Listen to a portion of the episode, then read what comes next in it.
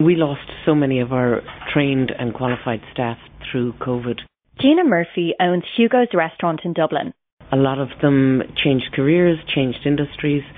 Some people went home, were left with a, a big void in the senior positions, really, across the industry.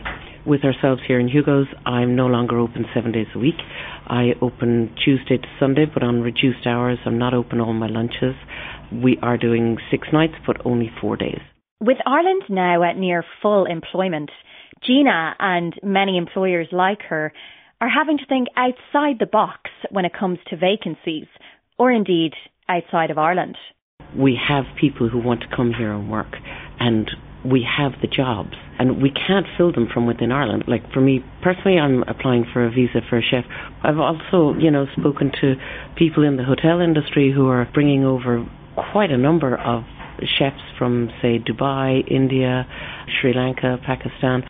Recruiting from abroad is not a new concept here. Nurses has always been a sector that we've, I suppose, got medical people from abroad.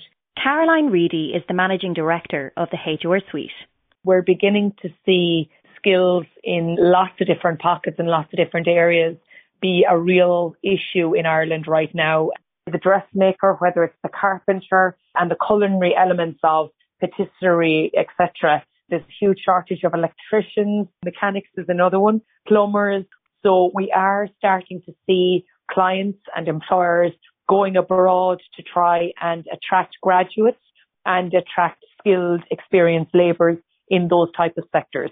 Most companies are doing it through recruitment agencies abroad or they're doing it through specific trade missions to recruit abroad. So, for example, tourism are going to a trade fair abroad to attract talent to relocate to Ireland. I'd say there'll be very few sectors that won't be as the year continues.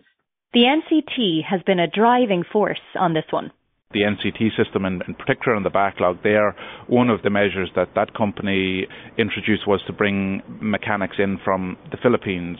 Darren O'Rourke is Sinn Féin's spokesperson on transport, and he says that services like Dublin Bus may need to look as far as South Africa to fill positions.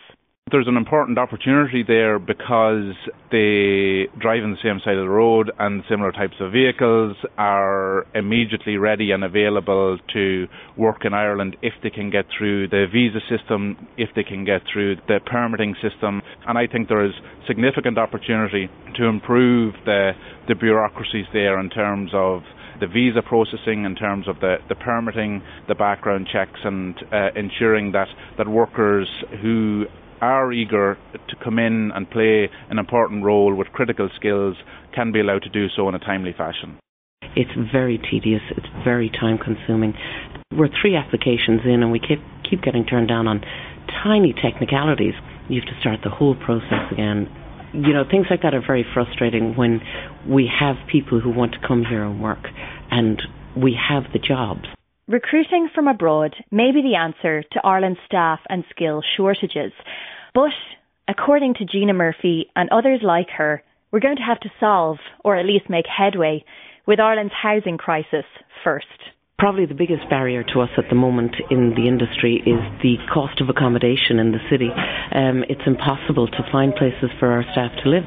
And, and I know of restaurants and hotels who have actually rented out houses for their staff.